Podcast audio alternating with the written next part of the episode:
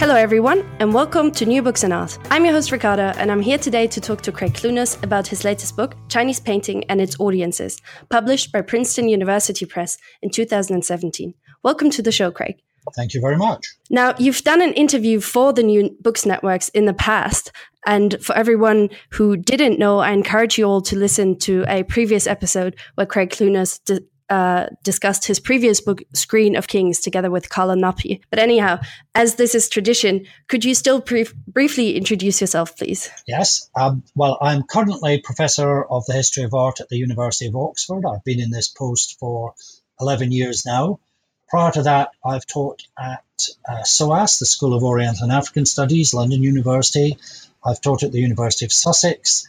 Um, and I began my career as a museum curator, I worked for about 15 years in the Victoria and Albert Museum in London from the late 70s um, until the until the early 90s. Um, I think of myself as a scholar of Chinese art. I've written a lot about the Ming period, uh, but I also have strong interests in the 20th century. I've always taught the 20th century, and my current thoughts are more about more modern stuff. Um, but the book that we're going to talk about looks at a span of things from the Ming to the 20th century, so covers a range of my interests. Absolutely. Thank you. Um, before we jump into the book, could you tell us also how you came to write Chinese painting and its audiences?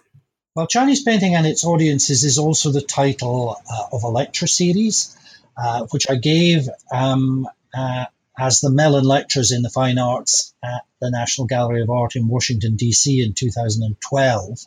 Um, so I was invited to give these lectures, to give six lectures, and they'd invited me, ooh, I don't know, it must be three or four years before you actually give them because they expect them to be uh, something new. Um, and I'd already been thinking about a project on these lines. So when I got asked to to give the Mellon lectures, I knew immediately that this was the project that I wanted to do.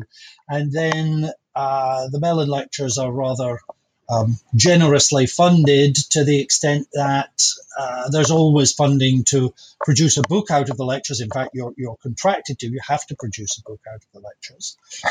And I was conscious this was only the second time in their history. They go back to the 1940s, but it, my series in 2012, which had this same title, Chinese Painting and its Audiences, my series in 2012 was only the first, sorry, was only the second time uh, that they've been on a Chinese topic. The first set of Mellon lectures to be about uh, Chinese art were given in 2000 by Lothar Ledderose of, of Heidelberg University, and they turned into his book uh, 10,000 Things, a kind of marvelous book. So AI had a standard to aim at. Um, and I was also thinking about something that is something that was more art historical than the last project. You mentioned previous project, Screen of Kings, which is very much a kind of cultural history book. It's very much about Ming China. Um, although I hope it's of interest to people who don't work on China, it very much aims to be an intervention into into thinking about the Ming period. So I wanted to do something that was deliberately aimed at a wider audience. So that's what the Mellon lectures are supposed to be. They're, they're public lectures, they're open to anybody. Anybody can come in and hear them. So ideally, you want to produce something which isn't just speaking to a very narrow or a very small specialist audience of your peers. You, you want something that, that tackles some of the big questions. So, so that was the kind of that, that was what was kind of going in my head as I was preparing these lectures over the years down to 2012. And then it took um, another five years um, working on the book, expanding the lectures, filling them out, thinking about, you know, because in a lecture you can kind of, you can say things and get away with it because people aren't allowed to kind of question you. But once you put it in a book and the book is going to have footnotes and the book is going to last, you, you, you feel you have to be a bit more, um, you have to, it's not about taking more care, but it's about taking a different kind of care and communicating in a, in a slightly different way. So that, that's the kind of backstory uh, to the book. Okay, and the amount of lectures you gave, six in total, that is probably, I'm assuming, um, the amount of uh, book chapters that you have in the book as well. So you start out with the beginning and ending, chapter one, but then you go on um, to structure the book according to the following uh, categories the gentleman, the emperor, the merchant, the nation, and the sixth chapter is called the people. Um, and so I was wondering, was it really the amount of lectures you were giving, or was there something else to this? Um, to, I mean, how you divided the the book? I it. Well, no, those those were the six lectures, you know, beginning and ending, and then those those those five themes you've just uh, laid out. Those were the six lectures, and I suppose I, I did want the book to to have a relationship to the lectures. There's a kind of immediacy about lecturing, and I, I didn't want to, to tear that structure up and start again at the beginning.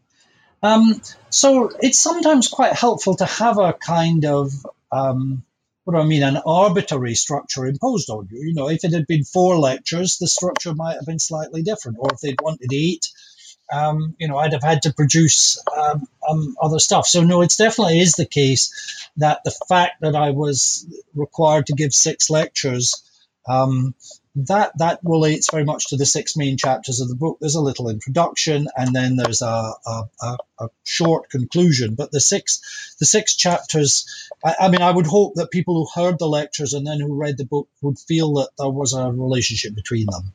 I mean, I wanted that relationship to be there. Okay, we'll start out. You, I mean, you mentioned the introduction, which will um, glance over because we'll touch upon all.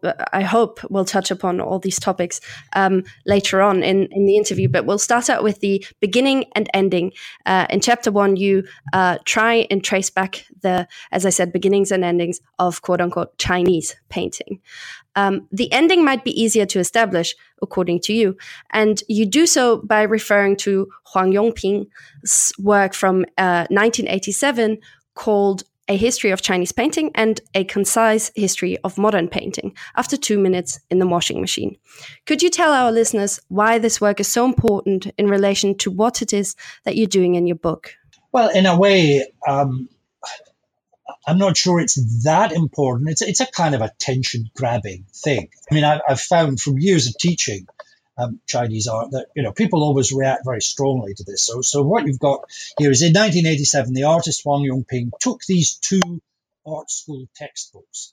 Uh, a history of Chinese painting, which was originally written in Chinese, and a concise history of modern painting, which was a Chinese translation of Herbert Read's uh, book uh, so by an English art historian called Herbert Read. Um, and he put these two in the washing machine and they cut and for two minutes and destroys them. He destroys these books. They just come out as a pile of wet sludge, and then this pile of wet sludge is displayed. So it, it's very kind of attention grabbing. It, it has that kind of um, I don't know if it's a wow factor. It's maybe more a kind of ugh factor um, about it. Um, but but it it it it's Huang Yongping to me. What he's saying is, you know, the the story that we've been brought up with is not good enough anymore. Um, you know, apart from anything else, the, the you know the separation into two completely different things. You know, once these two books have been in the washing machine, they're mashed up together into you can't tell which is which. Um, uh, so in a way, and I'm not the first person to point out to point this out. And you know, this is a very well-known work of art now. It's in it's in lots and lots of survey books. It it stands for one of those um, kind of startling works of the Chinese avant-garde from the 1980s that first grabbed the attention um, of a global audience. Um, I knew that in the book I wasn't going to deal with kind of what you might call the world of contemporary art, um, because that seemed to me to be about something different.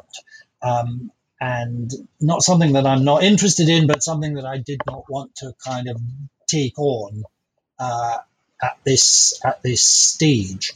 Uh, and so, um, in a way, the the the that that moment in the 1980s is very much about the beginning of something. It seems to me very much about the beginning of kind of a, a, a kind of Chinese contemporary art, which, which which demands global attention. But it's also therefore a way of closing off the story. Um, um, so starting with that and saying this is it's a way of saying this is what I'm not going to deal with. Then maybe let me ask a follow up question uh, because you elaborate on the first Chinese painting in the album of Bahram Mirza in what is today's Iran, and and then and and yeah. So basically, I'm wondering if you could tell us more about this first uh, Chinese painting. Well, I mean, one of the things that that you know, so I've I've worked a lot on the Ming period, and I've written books about, or I've written a book about, you know, the artist Wen Zhengming, you know, whose dates are 1470 to 1559 in the Western calendar. What Wen Zhengming was doing, what he was doing, uh, he didn't think of it as Chinese painting, nor did his audience think of it as Chinese painting. Um, he thought of it as painting. Right? He just thought of it as painting. So uh, for a number of years, and this, this goes back quite a long way. I mean, I first got interested in this problem about 11 years ago, 12 years ago, when I, sort of when I came to Oxford and I had to give an inaugural lecture. And I'm, I'm the, as I said, I'm professor of art history at Oxford, but I'm the first person to hold that job to work on something that isn't the Western canon. So my predecessors, very distinguished scholars, have all worked on basically Italian Renaissance or Italian Baroque art. And I work on the Ming Dynasty. So I had to give this inaugural lecture.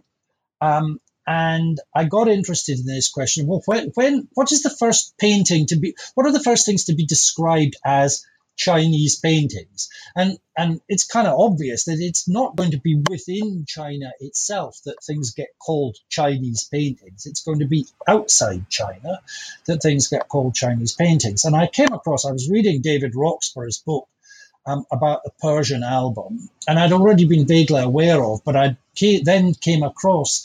Um, so in the mid 16th century, this album of paintings is assembled for a Persian prince. Um, it has in it, obviously, um, uh, calligraphy and painting from various parts of the Islamic world. It has at least one European image in it, and it has a number of Chinese images pasted into it, um, at least one of which um, is uh, a good bit earlier than the album itself. So the album was made in the 16th century, um, and this picture of two grooms holding a horse um, appears to be an early Ming painting. So it dates probably from the from the first half of the 15th century, which is a period when there's a lot of diplomatic toing and froing between the Timurid Empire in what is now Iran and Afghanistan and and early Ming China. And when this picture, this early Ming picture, was pasted into this album in the 15th century, it was given a kind of calligraphic caption in Persian, which says, you know, this is one of the good works of the Chinese masters. So in a way, I mean, it, it's slightly again attention grabbing, but I do think that you know this is it might not be the very first, but it's one of the first pictures to be described as a Chinese picture. Um, uh, and it's being viewed by an audience outside China, by an audience in Iran, um, and they're looking at it and they're thinking, this is a Chinese picture. This is what a, this is what a Chinese painting looks like. So, so really, the point I'm trying to make is that the, the, the although uh, the, the, the, the, the category Chinese painting has a long history. You know, you know, if we think of it in global terms, um, and we think of it as a term that obviously is put together outside China, so I'm, I'm not saying that, that, you know, I'm not saying that Chinese painting was invented in the 15th century. Obviously, there are many, many things that we would now call Chinese painting that, you know, back to the, the Song dynasty or even the Tang dynasty. But something that, but they were not being called Chinese painting at the time. Um, uh, so I was, uh, you know, I got interested in this, and I just thought this is again a way of sort of trying to because really, I mean, I suppose the basic problem is that um, my, my experience, and this my experience now goes back quite a long way, or you know, long enough. And when you talk about Chinese art to, to a, an audience of non specialists, and that's what I was doing. Remember, I'm standing in the National Gallery of Art in Washington.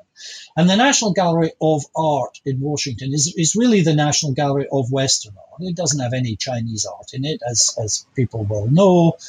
If you want to see Chinese art in Washington, D.C., you go across the mall and you go to the Freer Sackler Gallery, and that's where the Chinese collections are. So the National Gallery of Art isn't really the National Gallery of Art, it's just the National Gallery of, of Western Art. So in a way, I'm trying to to make problematic these kind of natural categories of, of, of separation.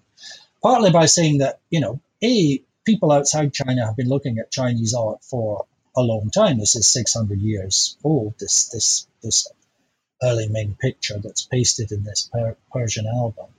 And, and trying to get people to think about some of the the problems. As I, as I said, my experience is that, that people who aren't specialists say, oh, oh, I don't know anything about Chinese painting. I know nothing about Chinese painting. But in fact, that's not true. In fact, they have very strong preconceptions, presumptions, you know, uh, um, you know, they, they have a strong set of images of what Chinese painting is going to look like.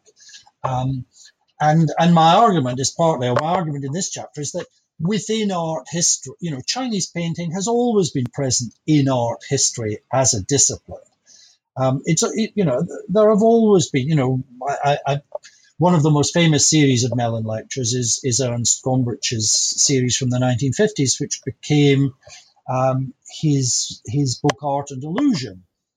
Um, and in there, he he gives us you know Chinese painting. It's as if we already always knew what the, this thing is already always known about before it's been studied.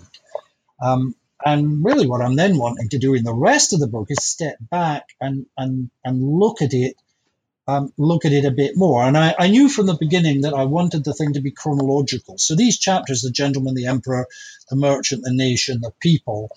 I mean, I could have called them, you know, the Ming, the Qing, the late Qing, the Republic, the People's Republic, but um, that has, you know, that that's a way of putting an audience. That, that's a way, that's not a way of drawing people in. That's a way of pushing people away.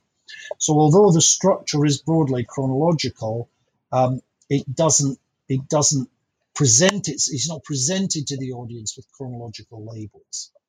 Um, so in chapter two called the gentleman you elaborate on this um, idea of on the one hand, Chinese uh, looking and discussing Chinese painting and foreigners looking and discussing Chinese painting.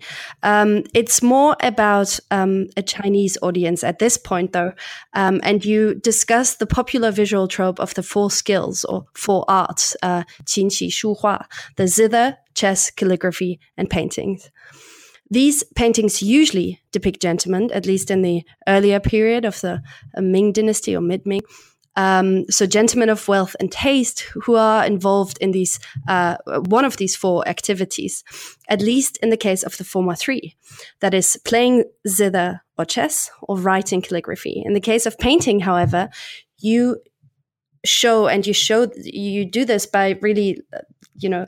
Um, depicting incredible uh, or giving uh, uh, amazing examples of uh, painting. So, in the case of painting, it is not the act of creating a painting, of making the painting, that seems to be considered the art or skill.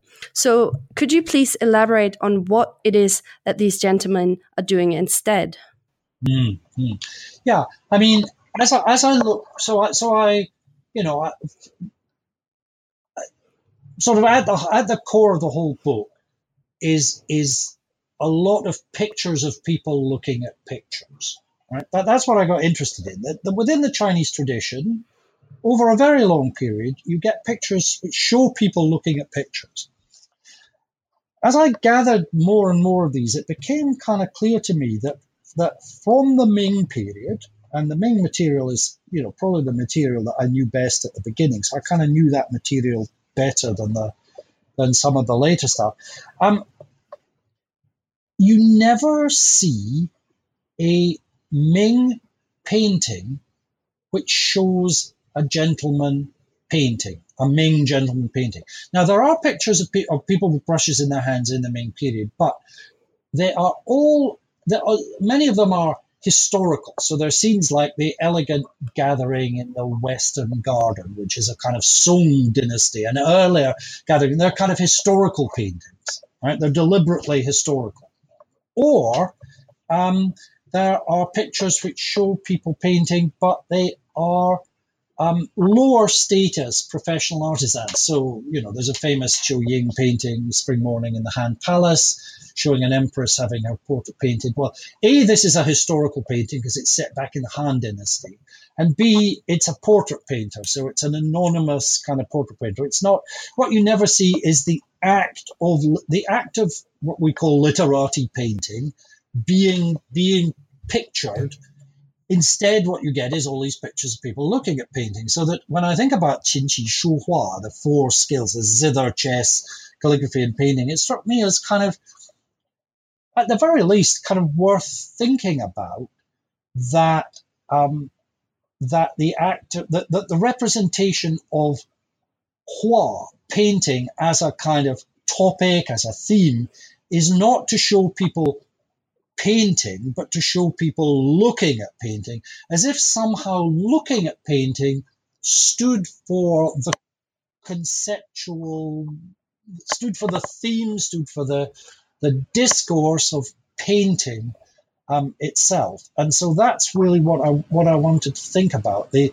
the the the, the Ming idea, and obviously this is a Ming elite idea um, that that painting is that that that the category is somehow completed by the by the act of viewing. That it's the viewer that makes a painting a painting. It's not a painting until it's until it's been viewed, until acts of connoisseurship have been performed on it. I'm just wondering whether you think it worthy on expanding on the idea of meta peinture or uh, meta pictures and whether you want me to ask the, the next question this act of looking led to the production or whether you think it better to jump right into the uh, chapter three the emperor um, no well i don't mind talking about the the the the, the meta, you know about this because apart from anything else i suppose so so Victor Stoichita's book, The Self Aware Image, was one that, you know, I read it. I thought this is a kind of completely brilliant book.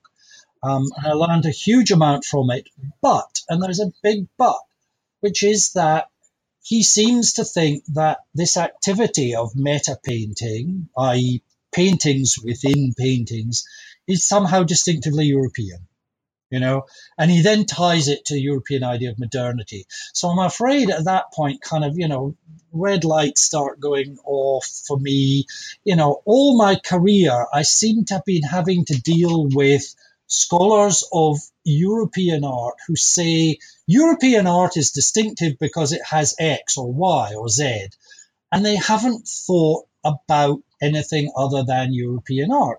And the minute you start to look at Ming painting, it's full of these meta paintings are everywhere. You know, these pictures within pictures, or pictures that kind of play with the fact of is this a picture or is this a, a, a window? You know, they're, they're, they're all over the place. So, you know, full of respect as I am for that as a great work about European art, I'm afraid it just isn't good enough now to, to, to talk about, you know, to talk about one regional tradition and call that art. I mean, in a way, that brings us back to the back to the Huang Yongping work. You know, that a, a, concise Herbert Read's concise history of modern art isn't a concise history of modern art. It's a concise history of modern European and North American art, as if that could stand for the whole thing. And you know, my I like to think that you know my whole career has been devoted to kind of trying to say, well, well, no, you know, you you can do valuable and important and interesting work on Europe, but don't take the European stuff and say there is this distinctive thing called meta peinture, right, which is somehow you know, a, a, a, an index of modernity being something purely European. Um, so, so as with a lot of my work, there are elements, you know, there are things that are written against, you know, the things that I want to say. And then there are things where I just want to say, I'm sorry, but you have to take a wider canvas in order. You, you just can't say that about one regional um, tradition, you know? I mean, if, if I said, you know, the, the, the distinctive thing about Chinese art is that it paints the flowers and you know that chinese art paints flowers and and the natural world. You know any historian of european art would say well i'm sorry what about european? You know and it, it you know it has to go both ways. It has to go both ways. These um, viewerships and the reception of painting is something you um, as we already said elaborate on in each and every chapter. And around roughly uh, around 200 years after the visual trope of men looking at paintings seems to fall out of fashion in China, the subject of the female painter in action seems to experience an upsurge. This is around 1800. So I was wondering if you could elaborate on these depictions of female painters painting and why they are important for the following chapter, chapter three, called The Emperor. One of the things I, I would want to say is that I don't, I don't have all the answers, you know? Um, I certainly don't have all the answers. And I, I find this, this, I mean, I, I mean, I suppose I could be challenged on two counts. Somebody could just say, "Well, look, you've you've got it wrong. Here's a load of examples which show that what you're claiming is not the case," and and you know that that that would be fine. Um, I mean, it wouldn't be fine, but I'd just have to live with it. You know, we'll. Um, but the fact is that you know I, I got again just struck by the fact that as I looked at more pictures. And I, I, suppose the thing I want to stress is I looked at a lot of pictures in order to put these lectures together um, and, and to write this book. You know, I, I, I, I, I searched for things. And, and sorry to interrupt, but the book is uh, visual evidence for that as well because it's absolutely beautifully and lavishly illustrated. Well, thank you for saying that. Thank you. I'm very. I'm pleased that you feel that. Um, so you know, I suddenly come across the fact that you know th- these these pictures of gentlemen looking at pictures start to die out in the Qing period, and then you get this burst in the Qing of female painters. Now, I mean, one could come at this from a number of angles. You know, there's definitely. I'm thinking of Susan Mann's work here on on uh, women, you know, elite women in China's long 17th century, where, you know, it's clearly the case that as the Qing goes on, um, elite, the, the kind of the cultural practices of elite high status women come to be more visible within culture. And I think one of the ways in which they're more visible is that they are then pictured within. But, but, but why certain I mean, I think I think certain tropes, certain subject matters die out in Chinese painting because because they get hackneyed. You know, they they they get over commercialized, they get overused, they become cliches.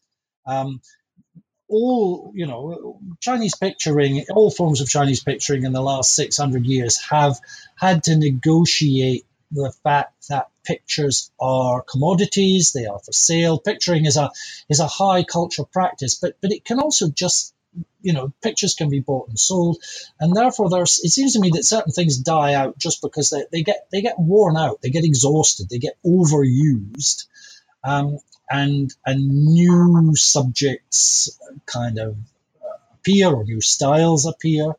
Um, but I I do not have you know, a slam dunk answer. It's a great question, but I do not have a kind of, well, here's the answer kind of answer as to why this stuff, um, why certain kinds of images die out and, and, and certain appear. If we're thinking about the, the, the kind of the relationship of, of female painters to, to chapter two, chapter two, I mean, obviously, um, you know, there's a whole, the emperor, there's a whole kind of body of material um, showing, uh, viewing within the context of imperial courts, and most of it 18th century. You know, most a lot of it, a lot of it Qianlong period. So this did enable me to kind of move on from the Ming um, and and think about think about the uh, the, the the Qianlong period. Think about the the um, uh, the kinds of images that are being produced in the imperial court, which are often kind of distinctively new types, new types of subject matter, new types of scale, for example. You know, they're colossally big or, or, or, or tiny small, many of these things. Um, so it, you know, you're trying also in a lecture series, and, and I hope also in the book to kind of provide some hooks. That you, you want people to come back next week, so so there has to be a bit of a cliffhanger at the end of each lecture where, you hope that people are going to think, well, that was interesting. Let's come back next week and see what he's got to say about about you know taking taking that a bit further. And I think you do that quite successfully with, um, you know, ending the second chapter with these uh, female um, art artists um, in action. Um, and it seems to me, uh, maybe I misread this, but as if you know, you make a point um, of the male gaze um, that comes into play when we look at the emperor, and the Qianlong emperor is a great example. The male gaze that kind of subsumes this multi-ethnical Qing empire under his own um, eyes in the form of paintings, and and you mentioned the very large-scale paintings and all the other um, elaborate productions that were made at the Qing court. Yeah, I mean, I think there's always a risk about you know taking um, taking the the it's too easy to get captured by that gaze sometimes. I mean, you know, one, one doesn't want to think that, you know, the Qianlong court is not the only game in town in 18th century China. And I, I suppose that would therefore, you know, this, this book is not a comprehensive study of absolutely everything that happened with the viewing of painting in China between the Ming and the 20th century. You know, it doesn't it doesn't claim to have that degree of of um, absolute comprehensiveness. So it, it's it's themes within the viewing of Chinese painting. Um, I think. I mean, so so let me let me also say, and I, you know, I think you know one one would. I hope this is obvious, but a book like this is massively indebted to the scholarship that people have done on specific themes and specific topics. You know, if you if you set out to do this kind of overview type thing, you have to be very dependent on what other people have done. Uh, and I, you know, I hope here I've be I've used other people's scholarship respectfully. I think there's you know been some great work by younger scholars um, and conti- great work continued by older scholars as well, um, you know, in the past 20 years. And here I'm trying to sort of pull some of that together. And some of that great work has been about the kind of the particular visuality of the Qing uh, imperial court. Um, and so you know, I couldn't not use that material. I, you know, I, I, thought this is great stuff. I want to build on this scholarship. I want to try and tie it in with with other stuff that, that that's going on, um, because I think I think everybody wants to have their work kind of used. You know, I mean, they want to have it used respectfully, and they want to be properly acknowledged. And I hope I've done that throughout this book. Um, but you know, I, I didn't make all of this out, out of my own head. I worked with the work that other people have done um, on specific topics, and and I couldn't have done it without that. Mm, and you you mentioned, I mean, you acknowledge that as well in the introduction, um, very kindly. But if we come back to chapter three, uh, the emperor, even if this is just one example of how the history of Chinese painting um, was written in a way. Um, I was wondering if you could go on to elaborate on how the imperial court was the site of both the production and the destruction of painting. I suppose what I meant by that was that, that what, what struck me was that, that there are two kind of contradictory things going on at the at the at the imperial court in the Qianlong period. So one is the creation of the canon of Chinese painting through things like Shiqu Baoji and the kind of well, apart from anything else, the canonization of Dong Qichang as the great connoisseur of all time, you know, it's well established. You know, the Qianlong Emperor models his own calligraphy style on Dong Qichang. Uh, you know, Dong Qichang's ideas become the kind of you know, they, they have a kind of quasi official, quasi kind of state view. so so you know so and and that state view is very very you know that that the Qianlong filter on pre Qing painting has been very powerful down to the 20th century, not least because, you know, it's in the Qianlong period that the imperial collections are formed that become the collections of the two, the Palace Museum. And then when those two collections are split in, in the, in the, in the 40s, you know, the, the collection in Taipei becomes, if you like, the collection that um, American scholars, Western scholars have most access to, you know, so so it plays a large part in kind of defining what we think of today as the canon of Chinese painting? So so that's one impulse. But the other impulse is there's all this other weird stuff going on, right? So things like these Tongjinghua that, that Christina Kleutgen has written a marvelous book about. Um, uh, these kind of large scale um, uh, fixed point perspective things. There's all this uh, kind of interaction with Western forms of picturing. Uh, you know, there's, there's a whole load of stuff going on at the court, which is absolutely not the canon of Chinese painting as we know it today. So I suppose that's what I meant by the court is both the site of the the creation of the canon and the kind of subverting, maybe not, maybe destruction of the canon is the wrong word, but there's a kind of subversion of the canon uh, going on at the imperial court through the great range of other kinds of picturing, including things like religious picturing, you know, including things like portraiture, imperial portraiture, um, that is very, very different from the, the kind of literati canon as filtered through the Qianlong reading of Dong Qichang. Does that does that make sense? Absolutely, and this ties in perfectly with the next chapter, which is uh, the merchant. Yeah, I mean, partly because you know courts are also centers of you know of great kind of commercial um, activity.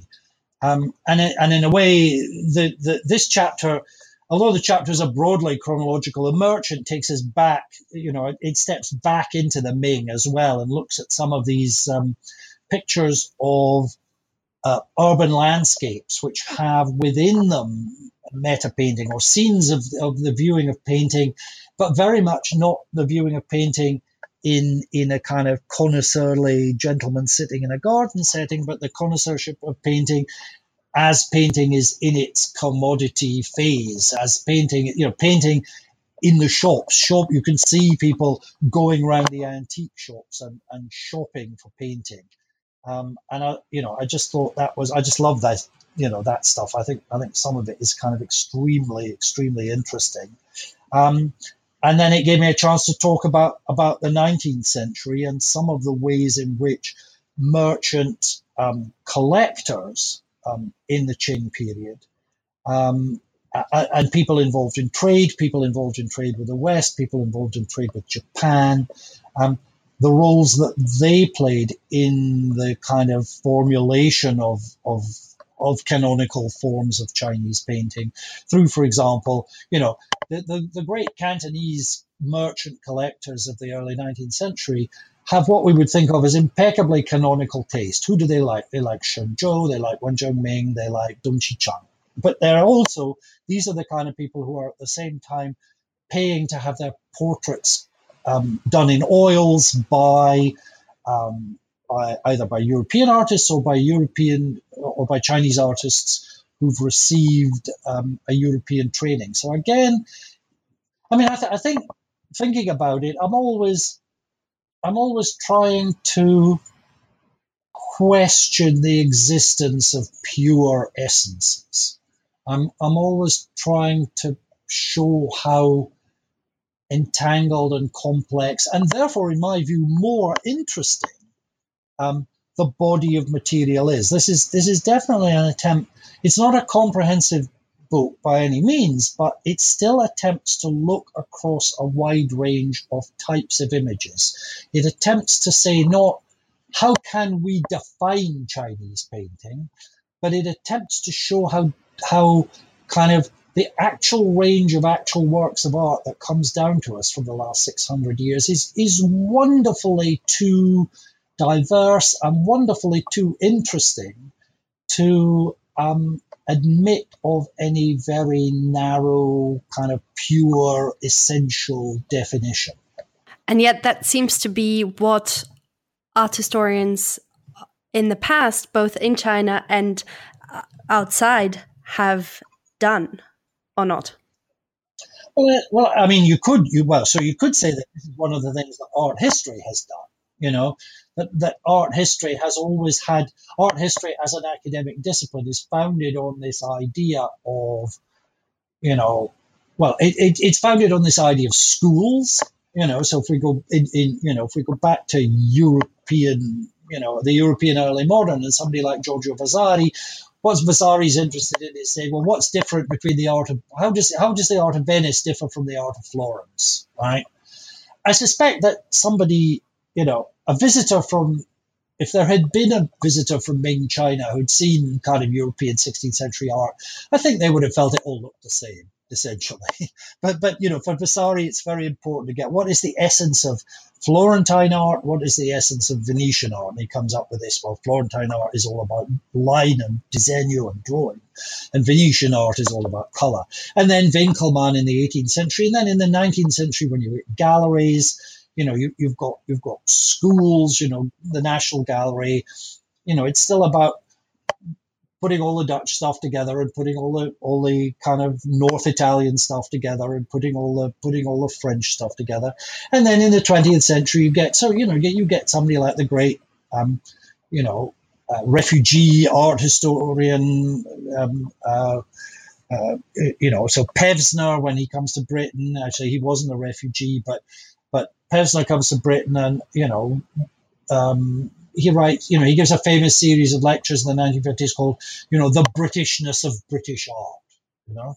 And really that the the Britishness of British art, the Frenchness of French art, the Chineseness of Chinese art, the Indianness of Indian art, the the Yoruba-ness of Yoruba art, that that's very kind of deeply inscribed into art history as an academic discipline, I feel. And and and and something that you know we're only really beginning to think about how comfortable are we with this? What are the problems with this? Um, is that really the way that is that really the most because i mean i suppose what gets me is that in order to do you can always do that. You can always say well chinese art is all about x or british art is all about y. But in order to do that you've got to leave out large chunks of the evidence you, you've, you've got to pick a series of pictures. I mean, so that if I say Chinese art is all about expressive brushwork and a, and a complete lack of interest in the mimetic, I could I could give you six lectures that make that case, but in order to make that case, I'd have to just like not show you all the counterexamples, all the all the pictures which come down to us from the past, which are maybe are about something else. Um, and I just think that I mean, the reason the reason Chinese art is so wonderful is it's not all about one thing. I mean that that seems to me to be part of its greatness. Its its greatness lies not in its its narrowness and purity. Its greatness lies in its diversity. And this book is, at the very least, a testimony to this great diversity. But it is much more as well, because it looks at the history of art by way of looking at the different audiences and spectators. We've talked about the literati or scholarly elites and their meta paintings, and we've mentioned the emperor and the imperial workshop, who were both active producers of paintings and participants in writing a canon. In chapter four, we move on to another kind of audience, that of the merchant, who although mostly in the southern port cities such as Guangdong, far removed from imperial court in Beijing, nevertheless also functioned as important intermediary or gatekeepers, if you will, of what was to be traded as painting. Um, as you make cle very clear in, in this chapter and the following, however, there was um, exchange and interchange between these two, of course. As such, the commercial view, the view of the merchant and the consumer, is every bit as much part of what makes painting painting as is the disinterested gaze of the gentleman, whom we've looked at uh, just before. The rhetoric, however, was often quite different from what was actually happening. And I was thinking of taking the example of uh, the merchant Pan Zhengwei, as you do in the book, but we could talk about anything else as well. And and he collected works of Dong Qichang and other, you know, scholar, it, literati painters, as we call them today, whilst at the same time mediating trade with oil paintings done by Chinese artists in China for foreign audience. So in that way, um, in your words, trade has always acted to make impossible the purity of painting, and we've talked about this, you know, this pure essence that is um, non-existent uh, before. But I was wondering if you could tell us a bit more about this seeming disjoint between art historical narratives on the one hand and global trade in the 19th century on the other. Sure. In some ways, I, I think one of the key words in that sentence is always um, because I think you know there are ways in which we could go back in time, right back into the Ming period. If we had better evidence, I'm sure we could go further back, back into the Song period, and talk about, for example, I, I think that it's highly likely that specific types of image for foreign audiences were being made in China long before the kinds of Chinese export painting that we're familiar with in Guangdong from the from the 18th and 19th centuries. And we do have a few examples of that. So, for example, uh, we have these images which we know were produced in in Ningbo or in other co- in other port cities in the Ming period, which must have been for Japanese customers because they show specifically Japanese deities, deities that had no meaning for, for a Chinese audience. So these are things that were painted in China for Japanese audiences. And I suspect that there are certain kinds of religious image. The workshops of Ningbo were producing those kinds of images for Japanese audiences. Um, you know, way back into the Song period. But when we get to the to the Qing, to the to the 18th, and, and in particular, I think to the 19th century, we've we've just got physically uh, a huge quantity more evidence. And, and it, I, I, find it quite sort of piquant that, you know, the very first book I ever wrote, the first book that's got my name on the spine, um, is a book that I wrote when I, in the early 1980s when I was a V&A curator, um, and it's called Chinese Export Watercolors. And the V&A has quite, and it's like like many many British museums, the V&A has a kind of extensive collection of these watercolors, um, and really hasn't known what to do with them. You know, they, they've never been part of the story of Chinese art. Um, and they've never been part of the story of European art either, because you know they're produced in China. So, so they, they are themselves kind of troubled and, and troubling um, objects. And in a way, I you know I'd thought about these right at the beginning of my career, and I wanted, I've always been interested in them. I've never lost interest in them. And I wanted to come back and think about some of those images and the ways in which they both are and are not part of the story of Chinese art. And by kind of not being part of Chinese art, they, they act to define the boundaries of what Chinese art is, or at least they've done so up until very recently. I mean, I think it's really interesting that, you know, there's much more interest in this kind of object in China now, and there have been publications in Chinese and exhibitions uh, of material from from the British Library, from the V&A have been have been shown in in China. So there's a beginning, you know, of an attempt to to think, well, how how would we fit these things in? How could these things be part of this thing called Chinese painting? But I, I would stick to my view that for most of their history, they've acted rather to to kind of they've acted as the boundaries of that category of, of showing us what doesn't count. And I think that becomes quite important. And this is not a point that I developed in the book, but I think is one that I, I would want to develop maybe in future.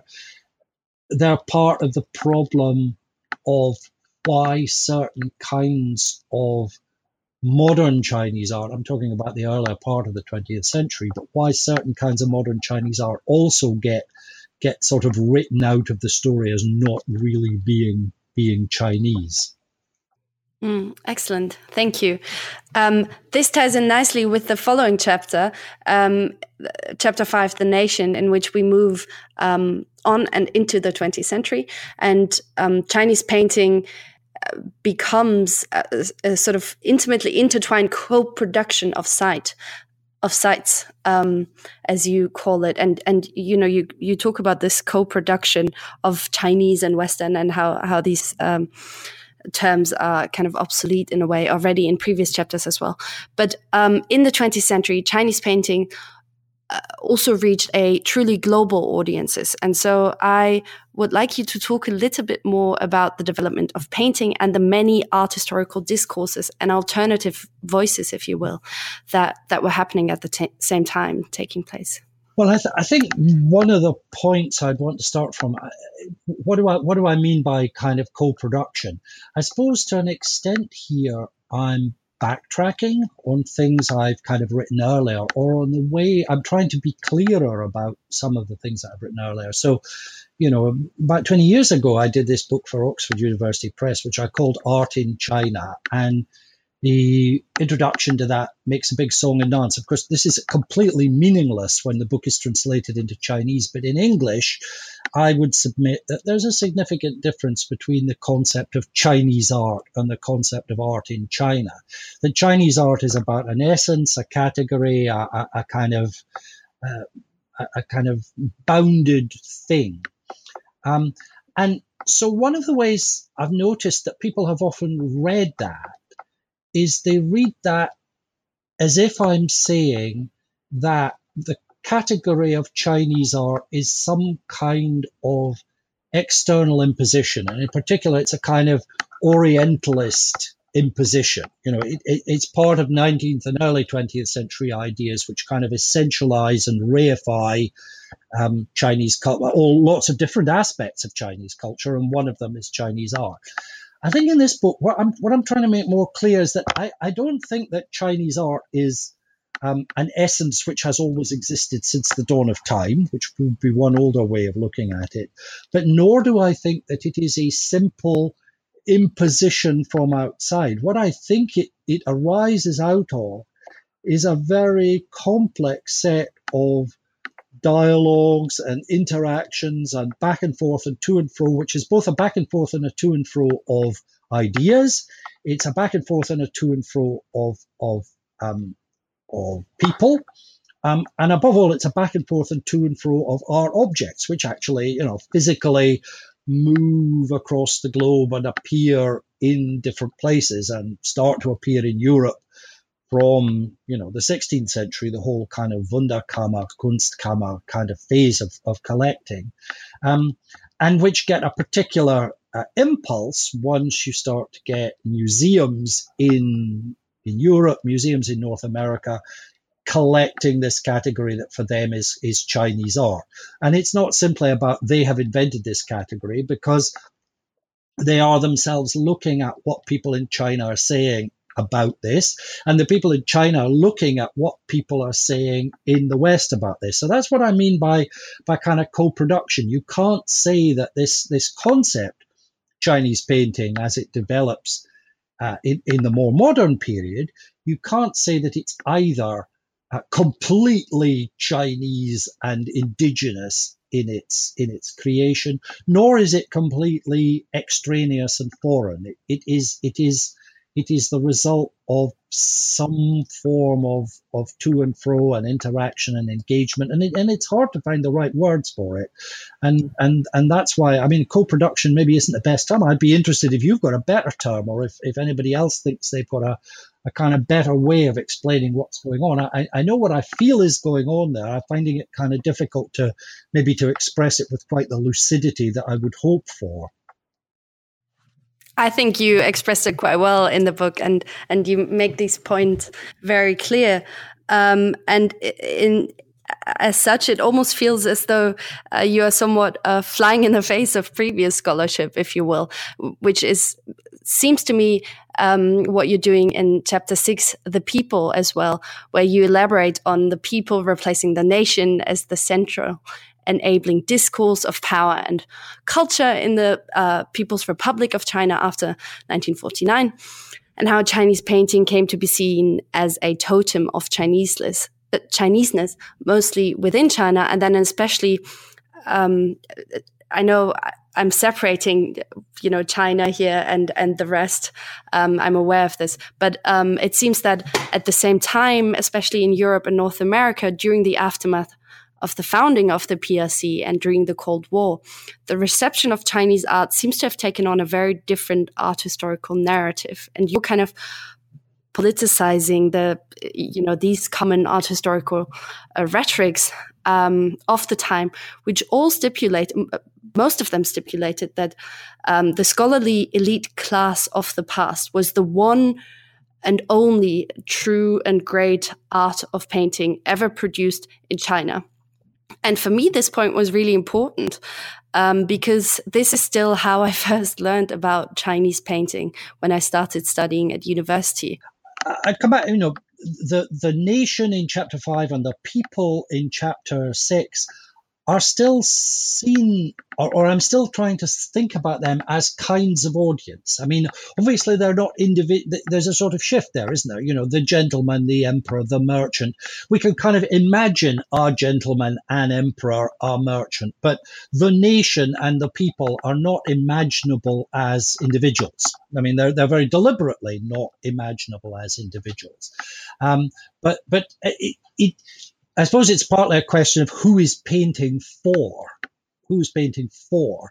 Um, and I suppose I'm arguing that in the late 19th century, in the Republican period, this there develops this idea that painting, and that would mean both contemporary painting and the painting of the past, are for the nation, so that you know, the art, the, the painting of the Song and Yuan and Ming and Qing periods comes to be seen as China's heritage. You know, this concept of, of the nation's heritage. And that's obviously linked to the development of museums in China, the development of a discourse of art history in Chinese, the, the kind of tentative developments of a, of a discourse of art history about China in the European languages. And then after 1949, well, who is art for? Well, well, that's a kind of no-brainer of a question because you know the the Mao's talks at the Yan'an Forum, you know, tell us what art is for. Art is for the people. So in a way, the kind of titling of those chapters was sort of almost easier than the titling um, of the earlier chapters. And I think it's it's it's kind of almost inescapable that that that that in these later periods in the 20th century and this is two chapters where i'm i'm trying to write about the 20th century. I, I mean perhaps i should say that um, although i haven't written very much about the 20th century up to now and most of what i've written has been about the Ming period um, ever since i left the V&A uh, museum in the early 1990s i've always taught um, a course on 20th century Chinese art. So I've, I've, been teaching courses on, and of course, when I started, it was just 20th century Chinese art. It went down to the 1990s, and now the course that I teach goes down to, you know, 2018. You know, it, it kind of goes down to now. Um, so I've always taught this, and I've always thought about it. And indeed, even when I worked in the museum in the 1980s, I think I was part of that move, which was widespread at the time to take the 20th century a bit more seriously in its own terms. So I don't think it's an exaggeration to say that when I joined the V&A in the late 1970s, the prevailing sense in the field, certainly in the museum, was that Chinese art came to an end with the death of the Qianlong Emperor. You know, end of the 18th century, end of Chinese art. Um, certainly, the museum was not collecting anything 19th and 20th century, and and I was part of a kind of generation of curators that said, well, no, we want to we want to kind of look at this material. So I've always been kind of interested in this material and always thought about its kind of problems, but but this was thinking about its audiences. Um, uh, and, and you can't obviously when you get to the 20th century you you can't separate the Chinese audience from the global audience. Many of the key players in China were, you know, formed as intellectuals by the experience of study in the West. Um, you know, the key Western writers about it were many of them formed by long years of residence in China. You know, the, the, the kind of this is over here and that is over there um, aspect, which which art history has always been keen on. You know, art history has always been keen on. I, I, sort of said this earlier, I think, in the interview. You know, it's always been keen on on sort of purity and boundaries and hasn't been so keen on on messing things up. I mean, the you know the extreme example of that, you know, you go back to the 19th century. Victor Segalen writes a book about Chinese sculpture, and he leaves out all the Buddhist sculpture on the grounds that Buddhist sculpture isn't really Chinese because Buddhism came from India. Now, nowadays, we think that's completely crazy. Nobody would teach a course on Chinese sculpture and leave out, you know, Dunhuang or Longmen. Um, or Datong. You know, they just would not do that. But it's still perfectly possible to teach a course on Chinese painting and just talk about certain kinds of image, you know, just talk about that kind of literati painting. Now, the, the kind of the ideas I'm pursuing now, and these are ideas that I've, I've been thinking about since I uh, finished the book, are the ways in which, particularly in the Republican period, um, the ideas that we now take for granted about the canon of Chinese painting, about the dominance of the literati tradition, to what extent are those actually kind of pre modern ideas? Um, I mean, I'm not saying they're not pre modern ideas, but, but to what extent are they given a very particular spin in the early 20th century by Chinese intellectuals who, for quite understandable reasons, do want to, you know, for quite understandable political reasons, want to um, want, want to solve this question of what is really Chinese? What is it that we're hanging on to? What is our heritage? What is valuable? What are we taking forward into the future? It, it, you know, it's it's it's it's more than completely understandable why why people in the early 20th century um, should want to do this. And I'm, I'm, I'm not kind of like blaming them for doing it or saying they should have they should have done something else. But I think that we do need to think about, uh, you, you know, that in thinking about the past, um, that we that we can't write history without always at the same time writing historiography, and we can't do historiography without doing history at the same time.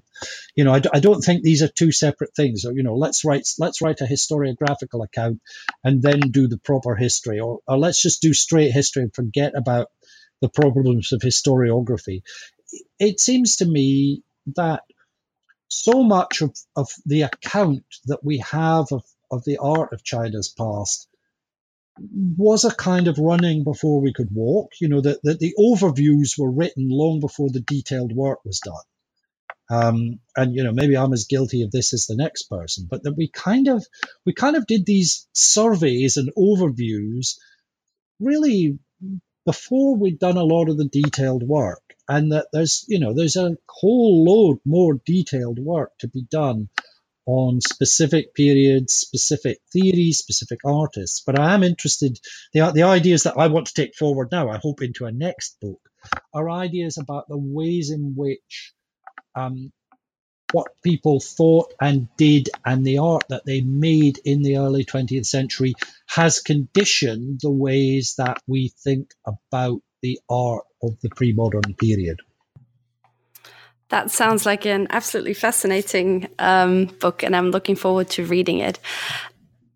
I suppose to conclude this interview, I'd like you to talk about um, ways. I, I, suppose you just mentioned one, um, your, your, you know, your new book, um, forthcoming book or book project at least. Um, but I'd like you to talk about in about ways in which we can move forward and away from the many biases that you've kind of uh, laid open throughout the book, uh, Chinese Painting and its Audiences. Um, and in the very last sentence of your book, you suggest that we ought to think, uh, start thinking about and thinking with Chinese paintings. And yet, these biases um, are also reflected not just in our museum collections and scholarships, uh, but perhaps most importantly today, also reproduced in uh, online, in on the internet, and in digital databases that we often work with. Um, and so, I was wondering, what do you think we, uh, you know, how do you think we can aim at succeeding at a more globalized approach to? Yeah, yeah. I mean, I, I think this is uh, this is a problem that I worry about a lot. That I don't really have a solution to. Um, but I worry that we kind of kid ourselves that we now have access to everything. I mean, I mean, you know, it's getting ever so much better. I mean, when I when I came to Oxford 11 years ago, um, Artstor was a relatively new uh, project um, at that. And I remember at the time there was very little uh, Chinese art on Artstor. It, it, was very heavily biased towards European art. Um, and it's got ever so much better since then. I mean, the people at Artstor put a lot of effort into it. But what have they done? What they've done is they've they've digitized the museum collections and and that's obviously the sensible thing to do. What, what else? What else would you do? How else could you start?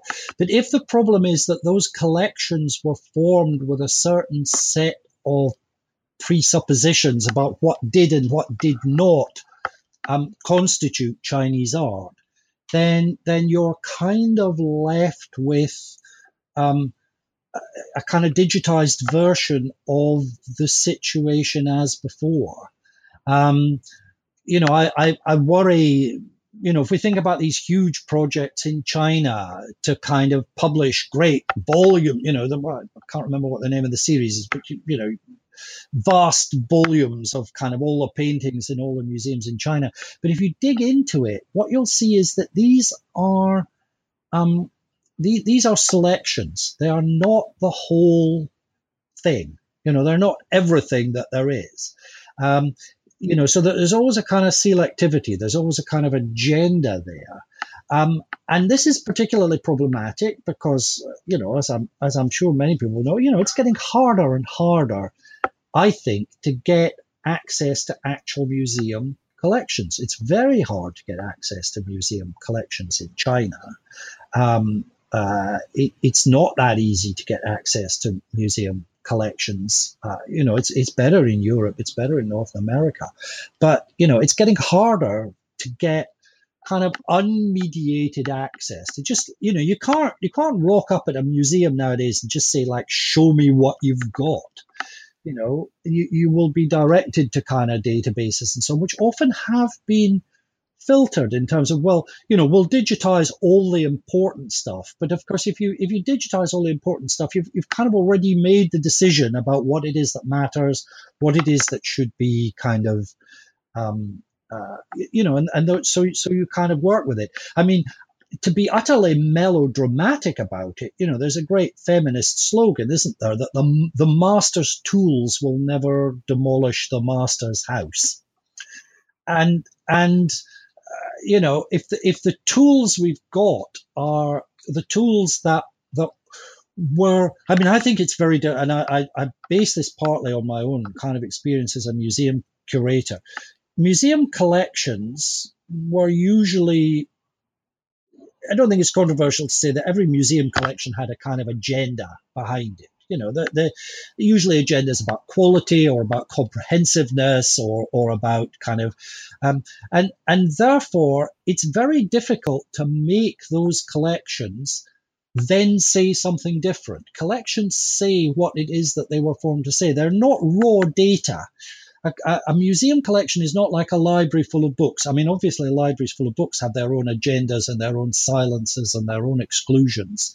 Um, but it's different with a museum. And, and time and again, curators now want the collections to say something new or something different about changed agendas. But it's very, very difficult, in my view, to get to get collections um, to do that. So one problem is like we've lost very large quantities of the material from the past. And I think we have to start by, by recognizing that what we've got from the past, let's take the Ming just as an example, what we've got from the Ming is only a fraction of what was ever created, but it isn't an equal fraction. So there might be certain kinds of thing where um, I'm making these figures up, but imagine that there are certain categories of material where 5% of what was created survives today. And there might be other categories where, you know, only 0.5% of what was created survives today. And even more, there might be categories where 0% or close to 0% um, of what was created survives today. And and you know what survives today is not necessarily the best guide to what existed, um, and it's certainly not the best guide to what was most um, important. Um, and in particular, kind of you know the wider spread of pictures through a culture. You know the kind of the lower end of stuff, the, the lower quality things. Um, you know, there's been just colossal losses of that material, which make it very difficult. Now, I mean, that's not just a problem in Chinese art. That's a problem, you know, for the art studying the art of any any time and, and any place.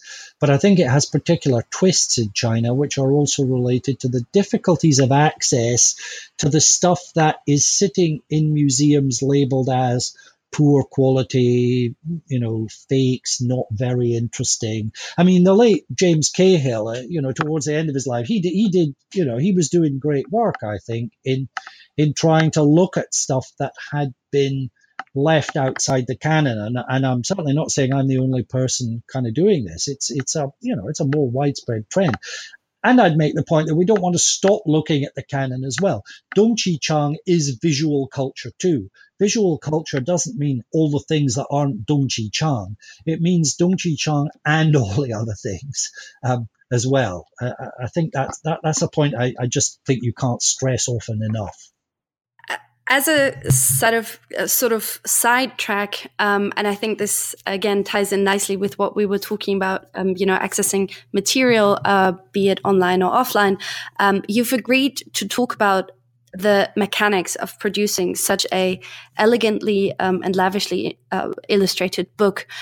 And so I was wondering if you could just, you know, for the last few minutes, um, tell our listeners a bit more how you came to um, publish these lectures, expand on the, the, the lectures that you've given, that you've started out with, and then, you know, every step along the way to produce this book.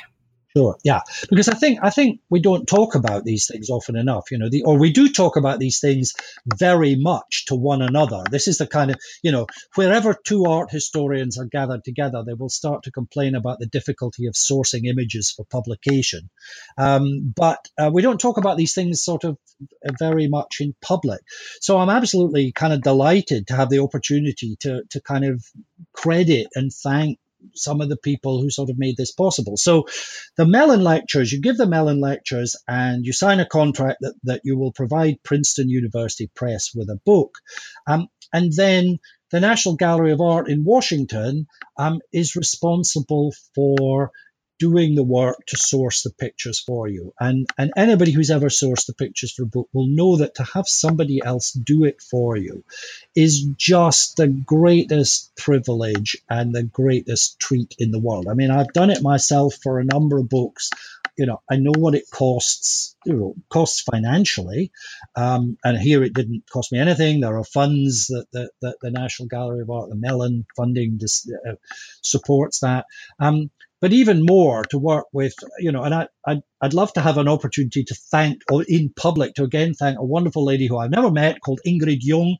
Ingrid worked for the National um, Gallery of Art in Washington, D.C., um, and Ingrid sourced the pictures from Chinese museums for me. Um, and from sources around the world. And Ingrid was fantastically um, tenacious, fantastically patient. You know, again and again, she would say, Well, you know, I've got this version of it, but I'm sure we can get a better one if I try harder and, and go for it again. So, you know, to thank Ingrid and to thank Michelle Komie, my, my editor at Princeton University Press, um, it, it's a real privilege to produce a book that has this kind of support. I just wish that every author in the world, and in particular, kind of authors at the beginning of their careers, because that's when they need it best. So if anybody out there wants to kind of leave a very large fund of money, it would be to provide kind of picture research facilities for young art historians at the start of their career so that, that, that somebody will take that burden off them and do it. I'm, I'm very grateful that somebody took that burden off me. Um, I'd love to see that um, potential, that, that possibility made, made available to other people. Perfect. What more's there to say, uh, Craig? I thank you very much for this uh, wonderful interview and wish you best of luck with the following book project. Thank you very much indeed.